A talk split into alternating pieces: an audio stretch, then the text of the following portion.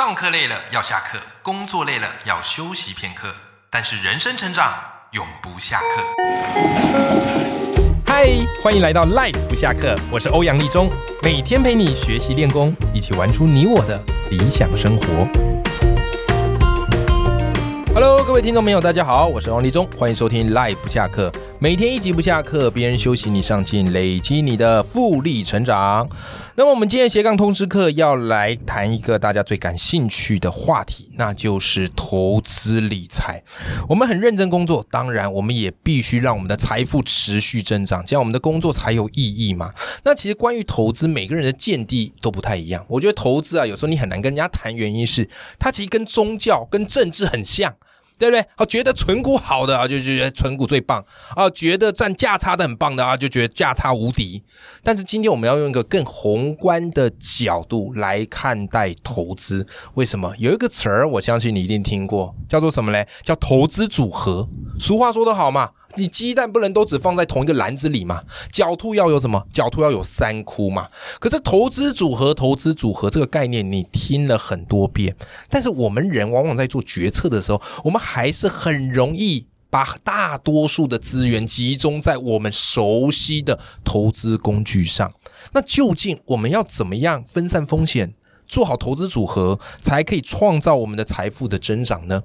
这个我没有答案，但是我今天请来的这两位大来宾有答案。好，我跟大家介绍一下啊，今天我们是两位来宾，好，一位是洪哲明，另外一位是邱茂恒，他们两个呢，哈，是定方有限公司啊，定方有限公司，而且专门在帮大家做财务规划。最近他们出一本书啊，叫做《精准投资》，哇！我觉得这本书我看完非常非常的震撼，因为市面上投资的书大部分就会叫你说要买哪一只股票啊，或是要把钱砸在哪一个投资工具。哎，可是他们这本书谈的好全面哦。就是完全会重建你的这样的一个投资的心态。我们先来欢迎我们今天的两位大来宾，泽明、茂恒。欧阳老师好，各位听众大家好，太棒！哎，我觉得你们很有默契耶，你们连问好的那个节奏都是一致的，因为你们两个组合应该常常一起上节目的，对对对，好 默契就慢慢慢慢练出来了。好，谢谢你们今天来到我们的节目。那首先，茂恒，我想要请教你哦，其实关于投资啊，我们常常听过投资概念，好，或是投资。组合这个很重要的概念，嗯，那其实，在你们书里有提出了一套原则，叫做什么呢？QVDT，想请你跟听众朋友分享一下，哎，什么叫做 QVDT？好，这样的一个投资组合。好，OK，就是我们在投资组合看这件事，是希望它能够有一个长期的逻辑，能够实践达到目标的。对对，所以这种原则其实也不是我们原创啦，就可能是其他国家的退休基金啦，啊，或者是某些校务基金，其实他们都有搭配这样的原则。嗯，甚至听众可能也都不会陌生，某些就像刚立中老师讲到的，鸡蛋不能放同一个篮子里，它就是符合中间的要分散的概念。然后有人说要长期投资，那可能就符合 T 这个时间的概念。对，所以我稍微简单讲一下这个这个部分。像 QVDD 的 Q 呢，就是我们要考虑到有没有品质嗯，quality 这件事。那品质就是说，哎，就像是比如说我们身体不舒服去看医生，然后医生会先有一套逻辑流程判断，先听你怎么说，他就会判断要不要进下一步，你要去 CT 啊，你要去做还是要做核磁共振啊，或者是要不要去照超音波？嗯啊，他会有一道这个过程在下一再进阶做下一个判断。所以我们会觉得 Q 是要品质，就是它有一套。方法论跟可复制性，啊，对，而不会像是有一些，譬如说有一个人突然来跟你说，我有一只就是股票很好，然后每个月给你四趴，然后之后一年后还保本，然后你不知道他怎么做的，这个这个对我们来讲就不符合 Q 了，你都不知道，而且这样是就很钱就可能很危险，无法复制。就是指这个投资的标的，你要先确保好它的品质，对，不要想说哎它是很有标的潜力，对对对，进去就被套住了，对对对，你要理解为什么这样，是是是是是，好，这个是 Q。Q，那接下来嘞，再是 V，V 就是我们要判断，就是巴菲特有一句话，就是说，呃，我们买的东西、付出的东西是价格，嗯，我们得到的东西是价值。哎，这个概念很有趣哦，价格跟价值原来它是不太一样，不太一样的。对对对，价格有可能是一时之间，就是买卖双方没合出来一个东西，就像大家会说炒房地产。或炒股票都是这样。可是为什么后来会回跌呢？有可能是因为它价值不到，它是被炒出来的。哦对，所以我们要有能不能判断价格跟价值之间的能力。嗯啊，对，如果不理解，那我们就永远在追价格啊，永远当最后的韭菜。对对对对对对，好，所以就这个是指价格跟价值的差别，我们要能够分辨的出来。对对，value。好，那再来的是 D 呢？呃，第一的话呢，第一英文比较长哦，diversification，它是分散的意思。嗯，哦，就是刚刚说鸡蛋不要放在同一个篮子里。当然，我们不是要它非常非常分散，哦，而是你有考量到，哎，你要部分分散几个篮子，好好呵护它。好，一个篮子超专心顾它，还是你要分很多的，但是没心力去顾它。它都会符合我们的策略，就有点像是达尔文的基因多样性好了，呃，适者生存。我们不知道未来会发生什么事，但是如果我们有分散的话呢，它就可能会因为某些事情，譬如说战争发。生，嗯，你有的投资组合有的是得利的，有的是负的哦。对对对，但在这样的前提下呢，你你做好一个投资组合，它可能还是向上发展，它不会全部。但是如果你只买一只。万一只发生一件事，它要么大飙，要么大跌。哎，这个最常听到的就是股债配置，股债配置也算是这个对对，它是其中一个概念。那可能很多听众朋友是第一次听到股债配置这个概念，能不能请你们跟我们分享一下什么叫股债配置？哦，好，OK，因为股债配置的意思就是，其实世界上我们长期成长最好的其实是股票。对对，那债券其实它因为跟股票有。不一样的特性是你股票涨，它债券不一定涨，所以我们希望的利用就是借由它不一样的特性，对，让你的投资组合会不会可以比较平缓。对，成长上比较，他们会刚好成为一个相反的趋势吗？股票涨，债券跌；债券涨，股票跌。呃，不一定，不一定，不一定。所以我们要求的是它有，就是你无法判断的这个性质。嗯，对对对，因为你无法判断的性质的时候，它才会就是说，哎，无论发生什么事情，你都可能会维持我们叫设计维持一定的成长趴数。嗯，对对对。可是同样的状况啊，就是你股票占比如果越高，你成长率越好。对。可是中间起伏可能越大。哦，懂懂懂。对对对。你的心脏熬不熬得住？对对对。那像是股债配置。很多人可能会好奇，但是它的这个比例我们该怎么抓呢？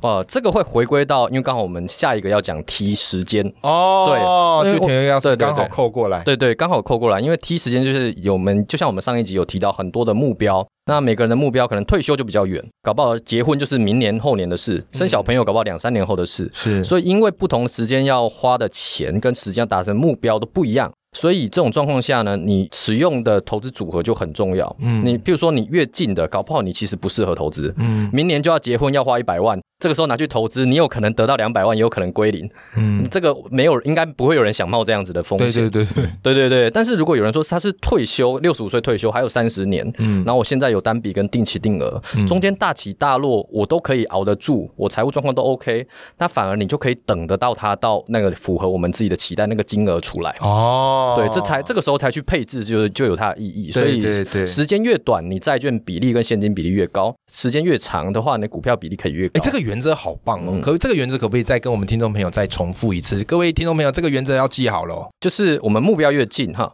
那基本上，你可能现金比例跟债券比例就是要比较高，因为对对，虽然比较平稳，但是少了股票的加持，它成对它就会比较平稳，但是成长比较低。对，因为你很快要用钱，但是你如果财务状况顾得好，你有的目标现在不急着用这个钱，它真的是闲钱。你可能十几二十年后，对对对，那你股票占比就可以很高哦，中间就比较不担心那个过程，你知道你熬得住，你不知道你被迫得把那笔钱拿出来用。OK，各位听众朋友有记清楚了哈，这个我觉得是一个很重要的投资心法。好。这个就是在精准投资里面，他们谈到这个 QVDT，我个人觉得相当相当的实用。那顺着这个话题，像是这个哲敏，我自己哈，我自己就是比较做纯股的啊，因为我就是比较喜欢安稳一点点的。是。那当然有一种说法是，都抱着别卖啊，你就是让它一直滚，一直滚上去。不过我在读你们的书的时候，我发现你们一个概念有点醒我，就是其实我们在做投资的时候，哎，要顾到所谓的再平衡。哎，可是这个词可能很多听众朋友第一次听到。那就你而言，你觉得什么叫做再平衡？具体来说，我们应该要怎么去做到这个再平衡呢？延续刚刚查尔斯有提到说，如果我们因着目标最后设定好，决定说，OK，我的投资组合假设要股票八、债券二这样子八二比的一个组合之后呢？诶，有没有可能经过一年之后啊？股票涨了，债券跌了，哎，到一年之后我就不是八比二了，可能变成八点五比一点五，对不对？哎，那这时候呢，我一样持续要让我的整个投资组合的比例回到八比二，这个时候就叫做我要做再平衡了。所以我是不是要把股票卖掉零点五？对，卖掉的这零点五拿来买这个债券？然后让它最后又会回到八比二。哦，这个就是再平衡，这个就叫做再平衡。那再平衡的意义，在我们投资来说，它为什么重要呢？呃，我想大家听众朋友可能如果有听过再平衡，可能他们会说，哦，我如果做再平衡的时候，有一点买低卖高的意思。哦，像刚刚是不是有点说，哎，在股票涨了，我就卖一点股票来买一些已经跌的债券？像最近就是股票比较涨，哎，对不对？现在快万六了嘛。那但是我发现债券相对还是在就平稳，对。所以这时候可以适度的做一点再平衡，是把获利的股票卖掉，然后买一些债券。对，不过这个是市面上比较多的一个说法，是对。那事实上，这个再平衡呢，再回到我们整个财务规划的观念里面，对，更重要的是，我不希望啊，我的这个投资组合是让我多冒了一个。风险，我们刚刚讲到，是不是我是因为我的目标去设定我要八比二的？嗯嗯，对，所以我。只需要维持八比二就好，我不要九比一，因为九比一我就必须要多冒一些风险。是是，多冒风险的概念是说，我有比较大的几率无法达成我的目标，虽然也会有可能超过很多，嗯，但是不够的机会也会相对的增加了，因为风险就是有好也有不好的。对对，那这个时候点醒我一个概念呢，就是我们目标设定八比二，但是这个世界不见得会让你真的八比二，对，它不会永远都在八比二，然后变七比三，所以你必须透过自己手动再平衡。是是是，就是。我必须要做到这个再平衡，嗯，对对对，不过你很受用。对啊，不过像刚刚立忠老师说的，现在其实资讯呃科技很发达，嗯，很多时候有一些标的不用我们自己去做再平衡，它也一样会帮我们做。像有一些基金啊什么，它里面就会设定所谓的再平衡机制，嗯，就可以协助我让它维持在一定的比例当中。哦，哎，所以其实是越来越方便了。是是是是，但是你要知道这个原理。是的，是的，最重要是说为什么是八比二哦，就这样，所以会回到。刚刚那个，我必须要先知道我的目标，我还有多少时间，我现在这样存够不够？所以最后决定好要八比二。那在八比二的前提下，选什么样的标的？哎，它会不会帮我做好自动再平衡？如果会的话，那我就选择它。嗯，好，所以不要大家急着就是想要说，哎，想要问看看什么标的会做自动再平衡，这样就其实本末倒置了。是，我觉得我今天听众朋友一定是不断在做笔记啊，因为今天你们讲的这些概念都真的是很多我们完全没有听过的。嗯，那我就比较好奇一点。因为你们现在专门在帮大家做财务顾问，嗯，对不对？那很多听众朋友可能今天听到财务顾问，哎，他没有接触过，是我们可能会以为是什么理专呐，好推销推销投资工具给你，但你们事实上不是在做这件事情，哎，是，OK，不是。你们财务顾问最主要是在帮忙客户做什么样的事情呢？呃，我想我们是不是就举一些我们客户的案例来来跟大家分享一下？客户的案例好了。对对对，像我有一对客户，他们是这个工程师夫妻。嗯嗯，嘿，对，所以现在工程师夫妻那年收应该不错，哦年收大家会觉得好像还不错。对啊，哎，确实哦，他们也在生小孩之前有存了一些钱。对哦，然后生小孩之后呢，哎，现在很多女生都会说我要育婴留停，对不对？对，而就想说我要在家好好的顾小孩。结果呢，他们就这样生了一个之后，再生一个，再生一个，生三个，生三个，好有。勇气哦，现在还敢生三个？生三个，对。那这这时候他们开始发现一件事情，哎，我以前有存一笔钱没有错啊，可是这中间因为孩子陆续出生啊，月子中心费用什么的，感觉存款的速度一定是比以前慢很多。对，但是至少他们手边还有一笔钱。好，那这时候发生一些有趣的事情呢，就是说，诶，当这个他们出去跟朋友们吃饭，朋友们这时候聊到退休的事情的时候，他们心里就想，哦，还好我以前有存一笔钱，这个可以当我退休金。对，好，然后接着再过两个礼拜，又跟另外一批朋友吃饭，说，诶，你们有没有在看房子啊？那个房子怎么样啦？他们我们以后要不要换房啊？他们又想到说，诶，我还好，我有存一笔钱，以后可以当这个房子的头期款。嗯，诶，这时候听众朋友有没有发现哪里怪怪的？哪里怪怪的？我只有一笔钱，怎么可以同时当我的退休金，又可以当我的头期款呢？啊，对对对对对，这个就会刚好跟我们上一集有提到的，就是人往往在那个当下，他只会看到当前的目标，去想说，哎，我就是为了这个当前的目标去决定，然后去做这个所谓的规划。嗯，对。可是当这对工程师夫妻他们来找我们的时候呢，那这个时候我帮他们把退休金的目标。实际就去设定了几岁要退休啦，退休应该需要多少钱啊？嗯，加上通膨之后等等估算出来啊，有没有要换房啊？未来小孩教育金等等这些实际的数字，我们都帮他量化出来之后，对，你们会直接帮他们算出来？我们是会有可以有量化的方式。哎，那我小小好奇一下，就是就你们这样子去经营客户的概念当中，你觉得一般人他普遍退休金大概要留多少会比较保险？比较保险，这个真的就是 range 很大了。所以我我举例来说，嗯有的人会希望说，哎，我退休的时候啊，每一年我可以有，比如说五十万，让我到欧洲啦，或者是我年轻的时候忙没有办法去的地方玩。对啊，所以你这一年就五十万。那假设我们退休后还有二十年时间就好了，六十五到八十五岁，这一年差五十万的话，二十年下来就差一千万。我还没有算通膨，对，所以这个润局其实是很大的，它会依着每一个人他想要过的退休生活不同，就会完全不同。嗯，好，那我也举一个我自己的例子，我跟我太太就会想说，哎，那我们退休之后也不一定要常常到国外去玩，对，哦，其实国内有一些地方也还蛮不错的。对，那所以这个时候的退休金的设定上面，可能就会跟我们刚刚讲一年要五十万旅游费的人，要跟环游世界的人是不一样，就会差很多了。哦，对对对，那重点就会是设定出来之后，我们要确定。这个是不是真的是他们要的？嗯，那如果真的是，那我们会不会愿意为了这件事情，在现在多努力一点，多存钱？嗯，那我们的工作就是告诉你，你必须多怎么样做，你才可以达成目标，而且具体明确的，很明确去帮他算那个数字。是的，我觉得大部分人都对这个数字会比较懵懵懂懂，很模糊，很对，因为我们人就是不适合太去精算那种很细的东西。是是，那你们就会把它勾勒出来，算出来。是是。那查尔斯，你自己在做财务顾问的过程。当中有没有遇到什么比较有趣的案例可以跟我们分享？刚好我这不止这阵子啦，一直陆陆续续都有。嗯，因为我们大概通常会有两种客户类型。一种就是像刚刚工程师，他有可能有一种某一种专业，他财务状况也还 OK，但他好像意识到我不想花那么多时间在这里，我想要外包，解放时间做自己更多的事。这种人他们会来，可他调整上会比较有空间。嗯另外一种大众就是通常是遇到问题才来，对他可能钱本身就已经很紧。工程师我觉得那还算高级的烦恼，他们钱很多啊，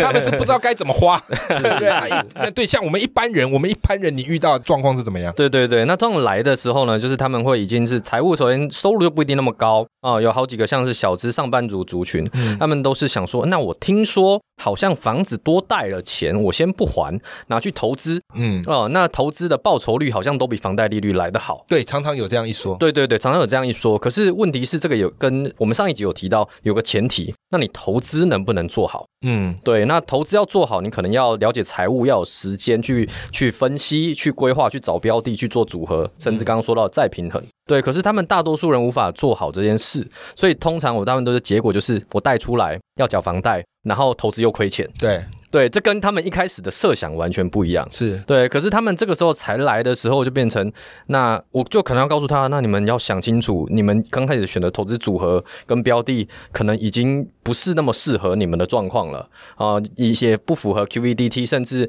你明年就要用钱，你现在居然拿去全部 all in，那如果明年全部拿不回来，可以接受吗？大多数不行。对对对对，所以我只要说一个概念，就是虽然投资这件事长期来讲，它报酬率应该会大于房贷利率，嗯哦，但是前提是做得好。那你要有没有办法去找出这个标的中呢，能不能符合，就是它有没有品质？你知道它怎么样做，甚至你有没有时间去顾它，够不够分散？如果发现哦这几个点心中都有问号，听众如果心中都有问号。那其实这样子的方式，对你反而可能增加很大的风险。你觉得在什么样的一个机会点，或者什么样的一个时机？找财务顾问来做规划是最好，因为像你刚刚举一些案例是，哎呀，他们来其实已经在亡羊补牢了，对，有一点点晚了，对，会比较痛。对，那你觉得在什么样的一个状况找财务顾问是最好的时机点？哦，其实我们都也都会开玩笑说，最好的时机点就是刚开始出社会，嗯，你有第一份薪水，嗯，开始那个时候哇，时间的复利会让你非常轻松哦，对，那时候也还没概念，